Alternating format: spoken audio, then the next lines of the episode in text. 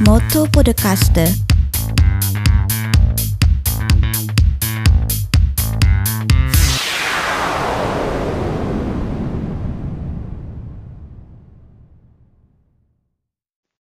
Haruko Aisuru Minasan, konnichiwa, la Roberto des Motto Podcast ni Yokoso. Buongiorno e buonasera a tutti carissimi amici del Motto Podcast, io sono Roberto Lachin e oggi vi accompagnerò in un lungo, lunghissimo viaggio per le vie del mondo assieme all'ospite di oggi.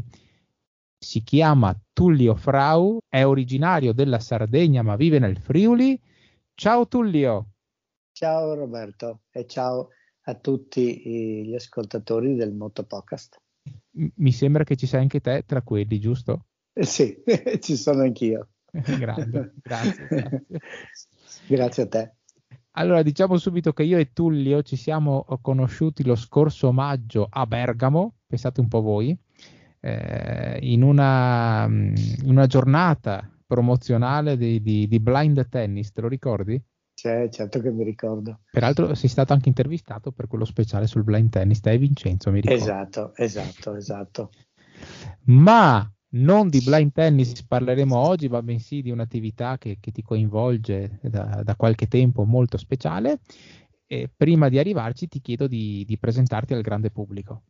Io sono nato nel 1953 con il glaucoma congenito non ereditario che negli anni è progredito, io sono diventato cieco del tutto intorno ai vent'anni. Sono eh, sardo, come hai detto tu prima, mi sono trasferito in Friuli esattamente a Pordenone, dove lavoro, eh, ho incominciato a lavorare dal primo di ottobre del 1975. Quindi facendo un rapido calcolo io qualche annetto, fra due anni arrivo al bel numero tondo tondo di 70, ma nonostante questo io fino a 54 anni di età, come tanti eh, in Italia e nel resto del mondo, come tanti non ho fatto mai niente dal punto di vista sportivo. Però certo all'età di 54 anni mi sono trovato con un peso corporeo un po' esagerato, vista l'altezza, non era molto bello da vedere. Finché però non si è accesa la spia, famosa spia che ti dice devi dare una svolta alla tua vita, a me per fortuna mi si è accesa e ho preferito eh, incominciare a muovermi. Meglio tardi che mai meglio tardi che mai. Invece è molto interessante quello che hai fatto poi dai 54 anni in su che ti ha reso anche abbastanza noto alle cronache. Nel gennaio del eh, 2007 ho girato pagina in maniera drastica, quindi eh, con un amico ho incominciato a muovere i miei primi passi di corsa e non di camminata. Come primo eh, come primo impegno mi sono iscritto alla maratona di New York, perché secondo uh. me se tu hai un obiettivo devi essere, eh, hai una motivazione e quindi eh, sei quasi costretto, avevo pagato l'iscrizione, mi ero fatto il certificato di attività agonistica, avevo fatto il passaporto non mi restava che partire questo era gennaio 2007 e la maratona di New York è la prima domenica di novembre. La maratona di New York, ragazzi, cioè una delle più famose al mondo. E tu ovviamente sei andato con un accompagnatore, cioè non, non correvi da solo, ovviamente. Chiaro, chiaro, noi, noi non vedenti che corriamo dobbiamo avere sempre qualcuno che ti accompagna e in genere chi ci accompagna non è un semplice accompagnatore, ma in genere anche un amico che condivide con te questa, questa passione. Mm-hmm. E io ho un amico, a, dir, a, dire il vero, non ho un amico, io ho tanti amici. Oh, e mi, mi, mi, rivolgo, mi rivolgo ai, ai, tanti nostri amici non vedenti che spesso sento lamentarsi mm. del fatto che non trovano accompagnatori per eh, andare o in bicicletta, in tandem o a correre o a camminare. Mi viene a dire fatevi un esame di coscienza, io ho l'imbarazzo della scelta. Ma questo Ma... sfondi una porta aperta perché una delle tematiche de- del podcast, eh, da questo punto di vista, tra virgolette, è quello che spesso e volentieri chi è disabile, chi è non vedente, si chiude in una specie di ghetto nel senso cerca solo di, di avere amicizia, conoscenze solo all'interno del gruppo dei non vedenti. Ecco, ecco, io non vedenti, amici non vedenti ne ho tanti perché mi occupo, sono consigliere dell'Unione Cechi di Pordenone, mi occupo di, sono il responsabile per le barriere architettoniche, autonomia e mobilità, sono il responsabile, il coordinatore della eh, nostra sezione della IAPB, l'Agenzia Internazionale per la Prevenzione della Cecità. Amici ne ho tanti all'interno, ma la mia vita non è all'interno dell'Unione Ceca, la mia vita è il mondo, la mia vita è fuori, la mia giusto, vita è insieme giusto. agli altri, perché io sono una persona normale, non vedo, sono una persona normale che non vede e che quindi fa la sua vita insieme a tutti gli altri che, che vedono e che non vedono, ma penso no, di eh, essermi spiegato, no? Ti sei spiegato alla grande e, e condivido anch'io, quindi seguite l'esempio di Tullio, magari non andate a New York, andate alla Maratona di Venezia che è più vicina, sì, così esatto. mi venite a salutare, ma dai, eh, eh, raccontaci qualche emozione qualche, o un episodio che ti ha colpito della Maratona di New York quando parti sei già stanco perché devi, devi, aspettare eh, 50.000 persone che partecipano, che devono passare tutti attraverso uno spazio limitato. Quindi quando il primo è eh, passato e passi tu che sei nell'ultimo gruppo, perché io ero nell'ultimo gruppo essendo lento, era la, la la seconda maratona che facevo, quindi non potevo avere dei tempi eh, cronometrici rilevanti. E quindi sono passato sulla, sulla, sulla, linea di partenza, credo dopo 20 minuti che è partito il primo. Quindi ti devi fare, fare a gomitate con gente che arriva da tutto il mondo, senti tutte le lingue e tutti che capiscono e che ti dicono bravo, go, Crazy, eh, Happy, eh, tutte le lingue del mondo e le, le persone ti, ti, battono cinque, ti danno la, la, la, mano sulla spalla ed è bellissimo. Quindi quando tu incominci, poi piano piano, lentamente attraversi tutti i quartieri di New York e poi mm. il, a un certo punto passi sul Queensboro Bridge, il famoso ponte ad arcata unica che collega le due isole e dove lì non c'è traffico e non c'è pubblico e quindi mm. tu senti solo il, presente la cavalleria, no? tutti che corrono su questo ponte sì, sì, di acciaio e, acciaio e di, di, di cemento e arrivi in cima e il ponte oscilla, oscilla sotto il peso di tutti questi maratonetti. Poi arrivi in fondo giù dall'altra parte, dopo tre chilometri, fai una svolta a sinistra e ti, e ti, e ti saluta un eh, applauso da, da, da, stadio, una, una ola incredibile. Wow. Tutti i newyorkesi sono fantastici perché applaudono il primo quanto l'ultimo. e questo è, ti mette una, un entusiasmo addosso che ti, ti accompagna fino alla fine. Poi arrivi a Central Park e dici ah siamo arrivati a Central Park, siamo arrivati.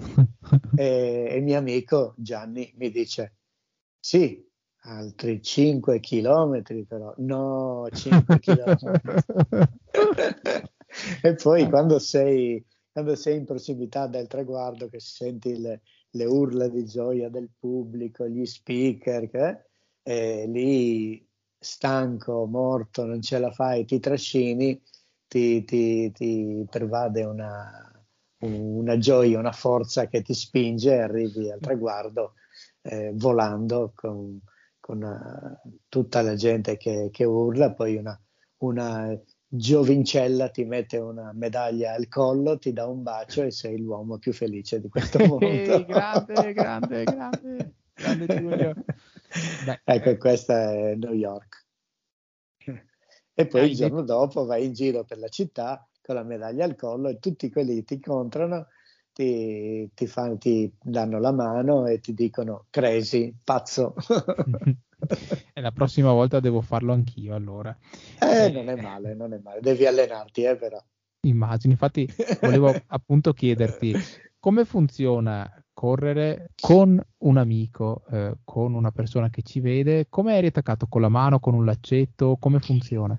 Allora, io sono attaccato con un cordino, una cordicella lunga circa eh, 40-50 centimetri, ma mm. eh, questa cordicella poi con eh, l'esperienza e con eh, le corse diventa quasi inutile, nel senso che è lì per maggior sicurezza perché eh, la cordicella serve a mantenere il contatto casomai. Ma se no noi corriamo fianco a fianco, il gomito si sfiora, naturalmente tra il cieco e l'accompagnatore non ci può essere un rapporto semplice di guida e corridore perché ci devono essere degli altri interessi, perché si deve correre eh, inizialmente due, tre o quattro volte alla settimana, ma poi si corre mm sei giorni su sette. Io, io, spesso lo dico nella trasmissione, lo sport è uno dei migliori strumenti per incentivare la socializzazione tra eh, due o più individui. Eh, certo, certo. I social non sono solo quelli che si trovano su internet, anzi, io preferisco di gran lunga trovarmi con le persone fisicamente, è tutta un'altra cosa. Ma è chiaro, è chiaro. Io per dirti, per, per, dire a te e per raccontare agli ascoltatori, allora eh, a Pordenone sono molto conosciuto, va bene, però io ho corso in giro per il mondo con gente che non ho mai conosciuto. Per esempio, la famosa gara del, nel deserto iraniano, io l'ho fatta con uno un, un signore, un ragazzo, un amico, diventato amico di Milano, Raffaele, mm-hmm. conosciuto su Facebook. Ah, beh, allora hai, hai, sfatato un po' quello che ho appena detto. ecco, scorrevo i messaggi, i post di, di, di, Facebook, vedo il messaggio di questo Raffaele che posta eh, il, il, risultato di una ultra eh, trail nel deserto dell'Oman. E io naturalmente gli faccio i complimenti. Poi mm. prosegue il dialogo e dico, chissà se io riuscirò mai a fare una roba del genere. E lui mi di, risponde, certo che sì. E io rispondo, ma chi è quell'incosciente che si porta dietro nel deserto un, un non vedente? Risposta, io. Dici davvero? Sì, guarda che se vuoi in novembre c'è una gara in Giordania che si chiama Transarabia.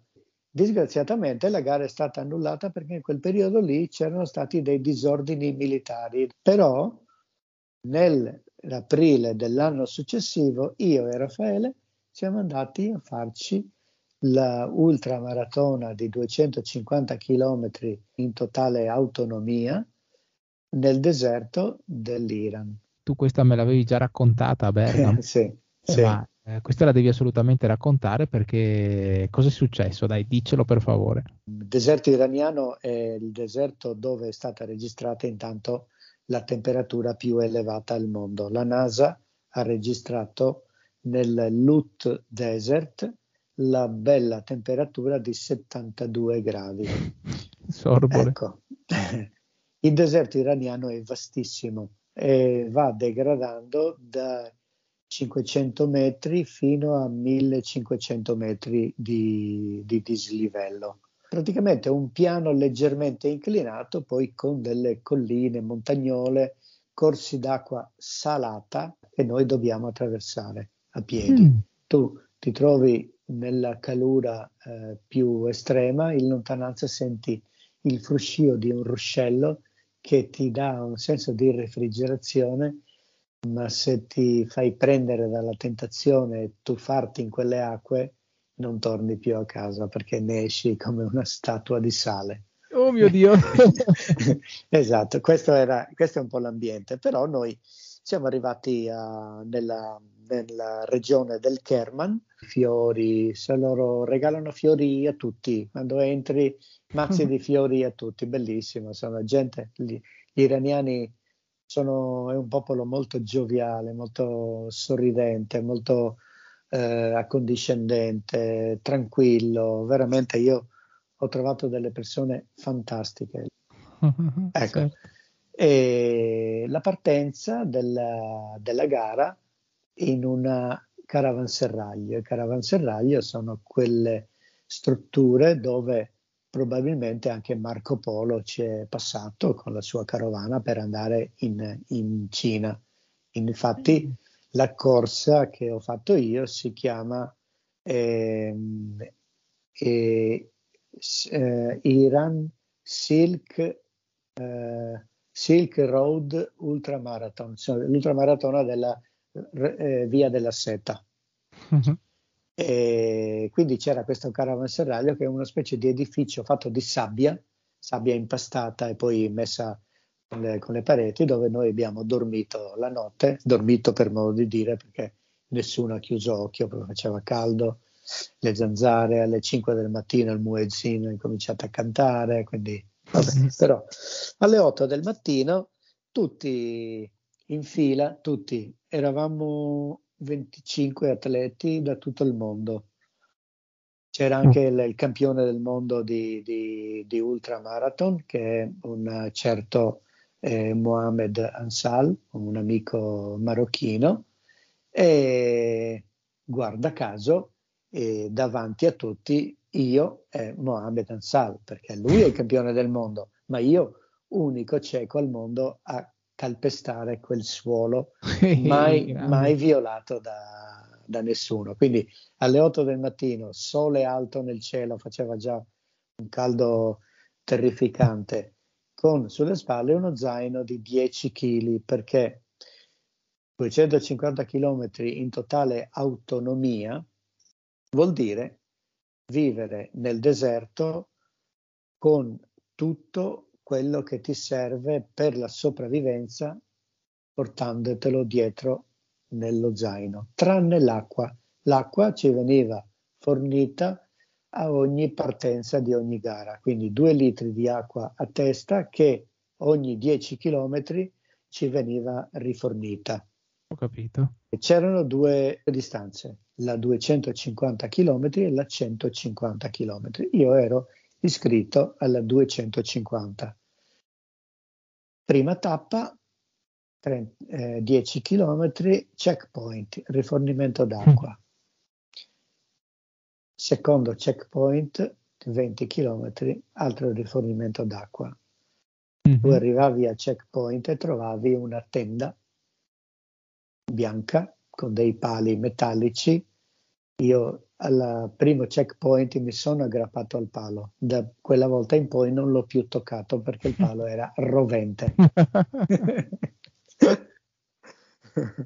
Dopo il secondo checkpoint, e a un certo punto eh, siamo soli, siamo soli, non c'è niente intorno, non c'è un alito di vento, sole e basta. L'ombra non c'era neanche sotto le scarpe. E Raffaele, hai ancora acqua? Ah no, io l'ho finita. E tu? Eh, l'ho finita anch'io. Cosa facciamo? Ma il checkpoint dovrebbe essere qua vicino. Sì, dovrebbe essere, ma non c'è ombra di, di checkpoint qua. Provo a fischiare col fischietto mi rendo conto che la compressione, lo sforzo della, della, dei polmoni mi si annebbiava la vista, il cervello. Oh e lì dico no, calma, calma, qua bisogna stare attenti. E a un certo punto troviamo una piccola degradazione del terreno, ci sediamo e mm. quando tu sei in situazioni eh, estreme di caldo o di freddo, arrivano le allucinazioni.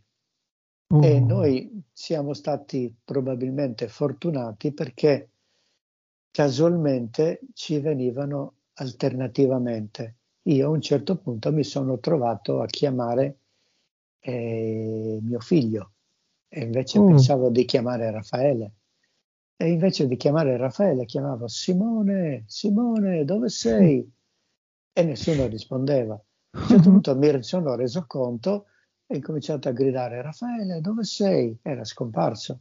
Oh. Cioè, mi muovo, mi muovo intorno, giro, giro, giro, finché lo trovo seduto con i gomiti appoggiati alle ginocchia e il viso tra le mani. Lo scuoto, Raffaele. Mm, mm, Raffaele, svegliati, svegliati, non puoi addormentarti. E ad un tratto lo perdo di nuovo. Lo perdo oh. di nuovo. Dopo eh, non, non, riesco a quantificare il tempo. Le, mi, mi, mi, risponde e lo trovo disteso sotto una, eh, una scanalatura del, del terreno mm-hmm. e il sole faceva una leggerissima ombra potrebbero essere stati 20 centimetri di, di striscia d'ombra ed era disteso, disteso lungo questa scanalatura. Io mi sono disteso la testa mia contro la sua testa e lì non so quanto tempo sia passato, perché dopo ci eravamo addormentati sicuramente eh, per la stanchezza, per la, le, le, la debolezza, per la sete, per tutto quanto, ad un tratto devo dire che il regolamento in questi casi qui prevede che tu quando ti allontani dalla, dal tracciato di gara, il tracciato di gara è, è,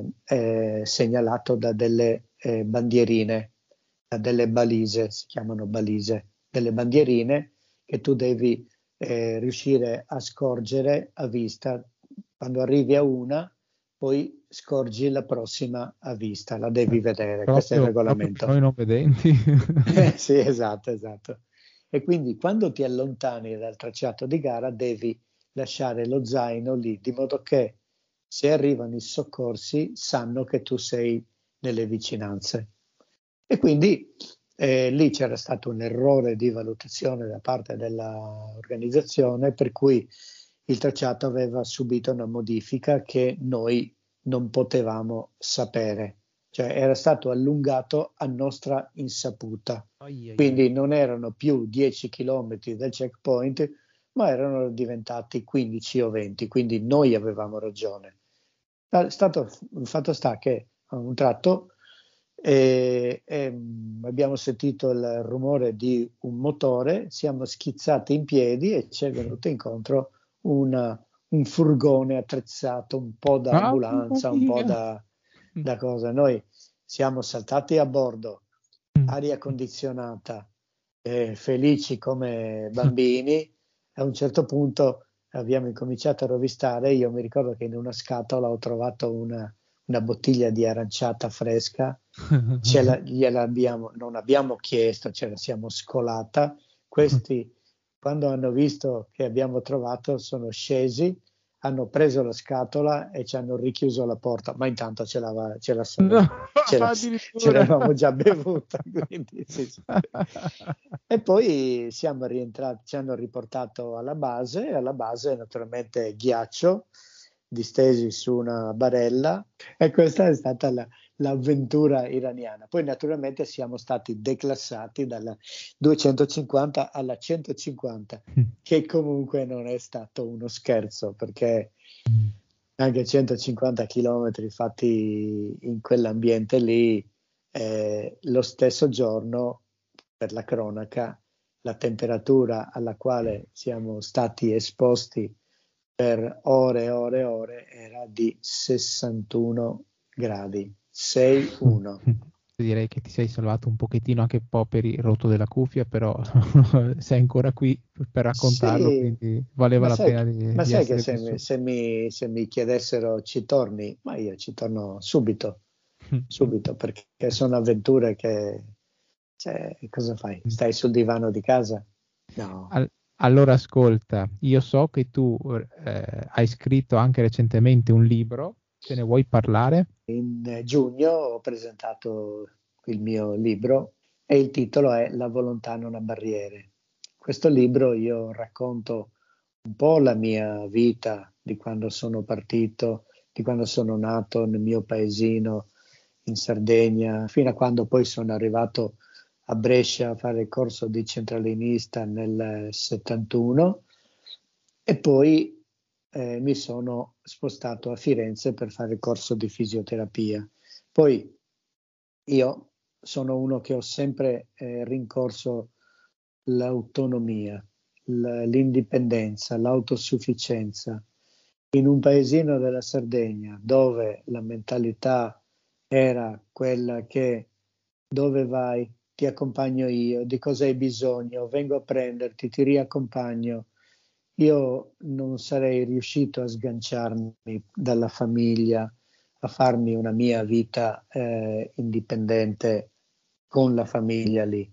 E quindi la decisione è quella di partire e racconto proprio tutta la- la- l'evoluzione della mia carriera sportiva, elencando le imprese, le pazzie più, più eclatanti, più così che possono dare più, più entusiasmo, più interesse per arrivare a, a questi giorni qui. E quindi eh, con l'augurio che questo libro, per chi lo legge, possa risvegliare o comunque dare un po' eh, una- uno stimolo, uno stimolo, perché se tu non ti appropri della parte del mondo che ti spetta, che cosa ci stai a fare? Stai a casa. Eh, di certamente il mondo non viene da te, giusto? Esatto, esatto.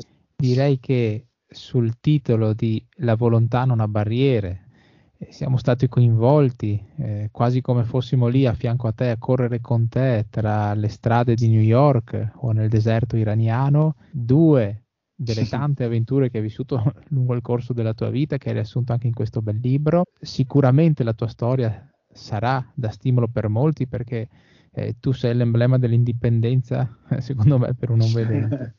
Sei, sei stato molto bravo, coraggioso, forse magari un po' incauto nel deserto dell'Iran. Ecco, forse quella è l'unica esperienza che io non vorrei fare, però per il resto le copierei tutte. Ma Però secondo me bisogna avere un pizzico di follia, perché se no, se non hai, se, la- se nella vita non hai un pizzico di follia, tanta curiosità, tanta curiosità, perché la curiosità mantiene, ri- mantiene l'uomo giovane. Se non sei curioso, dove vai? Giusto. Allora, grazie a Tullio Frau per essere stato al Motto Podcast. Grazie di cuore. Grazie a te Roberto, grazie a tutti quelli che hanno avuto la pazienza di ascoltarmi. Ciao, a venerdì prossimo.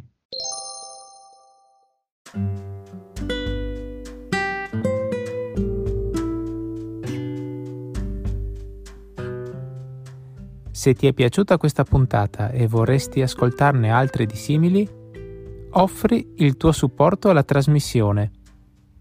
Visita il sito mottopodcast.org e clicca sul pulsante supporto per scoprire come fare. Grazie.